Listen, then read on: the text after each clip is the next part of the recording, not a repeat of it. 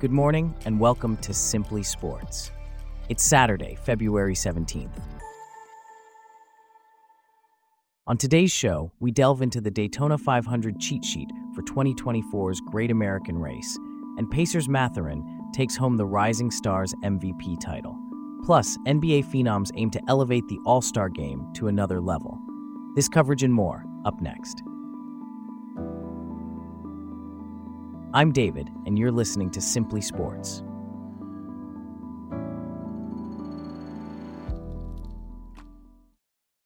We start off with a shift in focus from football to stock car racing as the NFL season wraps up and the attention of sports fans across the nation turns to Daytona, Florida, where the 66th edition of the Daytona 500 is set to take place. This event, often referred to as the Super Bowl of stock car racing, attracts millions of viewers, many of whom only tune into NASCAR once a year. To help us navigate the race and its key players, we have Michael from Simply Sports. Let's start with the favorites to win the race. Who should we be keeping an eye on? Well, David, Denny Hamlin is a name that comes up often. He's a three time winner of the Daytona 500 and is confident about his chances this year. If he wins again, he'll move into a tie for second with Cale Yarborough trailing only Richard Petty's seven victories. Hamlin's confidence is backed by every major handicapper who have him as the favorite. Other names that are being mentioned include Kyle Busch, Ryan Blaney, Joey Logano, and Brad Keselowski. And who are some of the other drivers to watch out for? Kyle Larson is one to watch.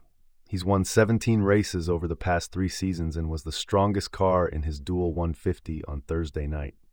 William Byron, Chris Buescher, Chase Elliott, and Bubba Wallace are also names that are being mentioned. Wallace, in particular, has finished second twice in the Daytona 500 and won at Daytona's cousin racetrack, Talladega Superspeedway, in 2021. What about some dark horses? Any potential surprises we should be aware of? Tyler Reddick, Carson Hocevar, Austin Dillon, Ricky Stenhouse Jr., and Michael McDowell are some names to keep in mind. Reddick won his dual 150 on Thursday night, while Hocevar, who just turned 20 a few weeks ago, finished fourth in his qualifying race.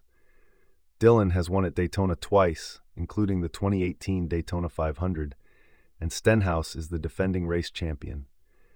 McDowell, who won the 2021 Daytona 500, was the strongest car in his duel before getting out of the fray. There are some big names who have never won the Daytona 500. Can you tell us about them? Yes, there are several legends who have yet to win the Daytona 500.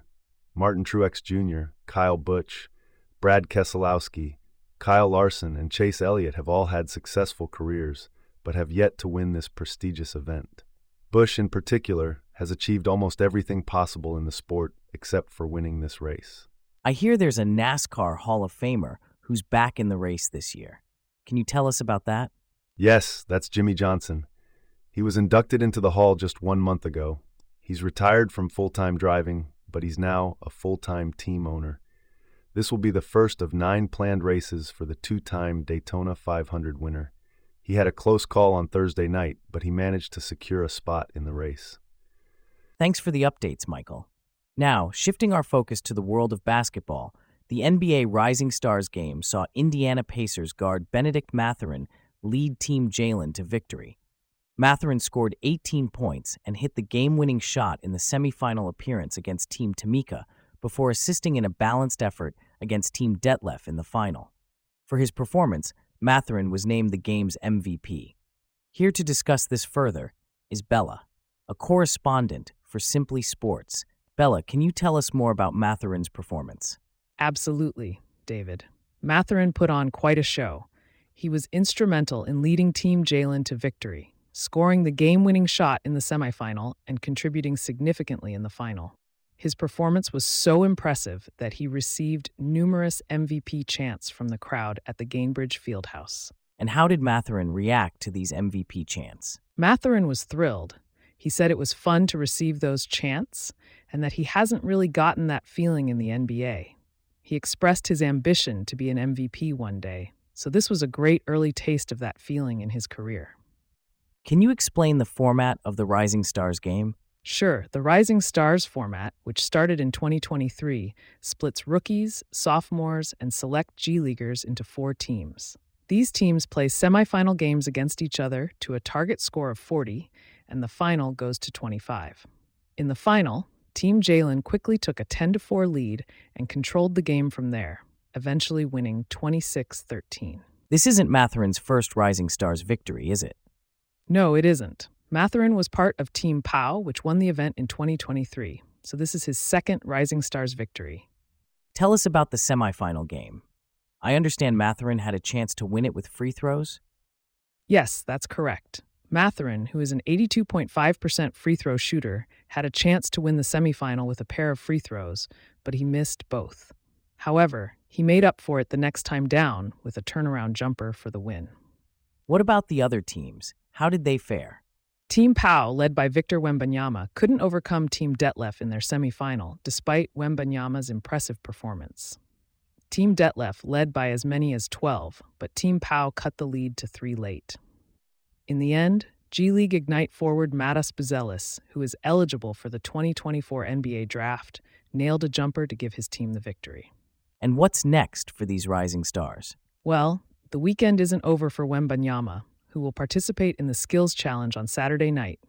As for the others, they'll continue to hone their skills and make their mark in the NBA. Thanks for the updates, Bella.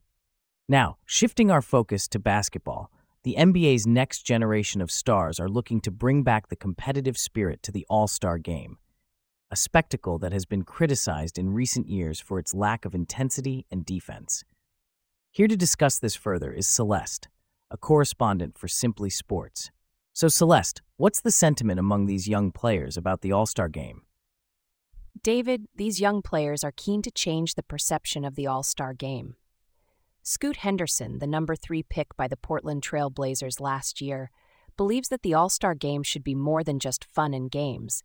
He thinks fans want to see a competitive spirit and that the young players can bring that edge. Jaden Ivey, the number five pick in the 2022 draft, shares this sentiment. He hopes that this year's game will see players competing at a higher level. What's been the issue with the All Star game in recent years?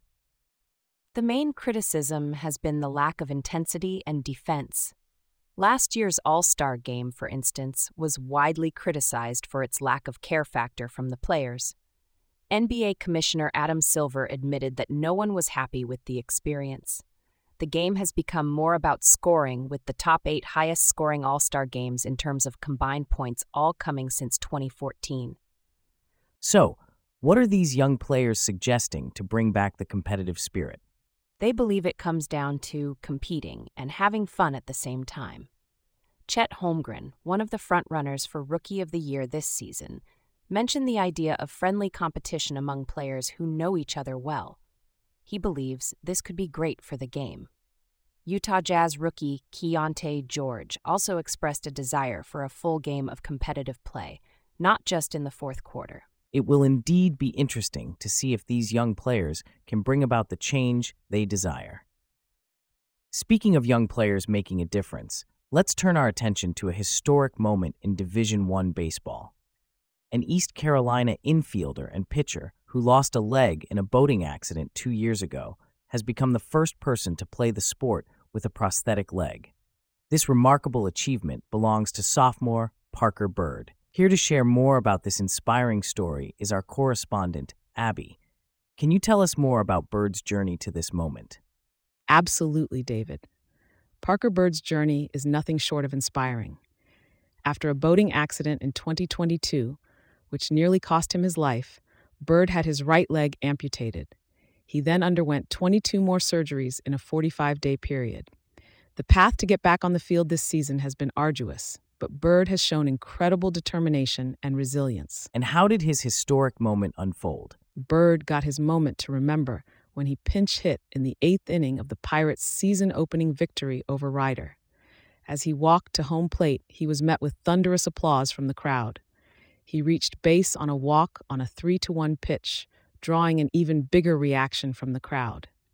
He was then pinch run for by designated hitter Jason Janesco, who eventually scored East Carolina's 13th run of the game. That must have been an emotional moment for everyone present. How did Byrd and his coach react to this achievement? Byrd described the moment as absolutely phenomenal and expressed his gratitude towards his family, teammates, coaches, and the fans. ECU manager Cliff Godwin shared in the emotion, calling it one of the proudest moments he's ever had as a coach. He also mentioned that the umpire, a veteran of 17 to 18 years, said it was the coolest moment he has ever been a part of. It's certainly a moment to remember. Has there been any reaction from the wider baseball community? Yes, indeed. Former Major Leaguer Jim Abbott, who himself played 10 professional seasons and threw a no hitter for the New York Yankees, despite being born without a right hand, was among those to offer congratulations to Byrd on social media. That's a testament to Byrd's determination and resilience. What's next for him? Byrd's journey is far from over. He's made his college debut, but he's determined to continue playing and contributing to his team. His story is a powerful reminder of the strength of the human spirit and the power of perseverance. Indeed, a truly inspiring story. Thanks for sharing, Abby. And with that, we wrap up our stories for today. Thanks for listening to Simply Sports. We'll see you back here tomorrow.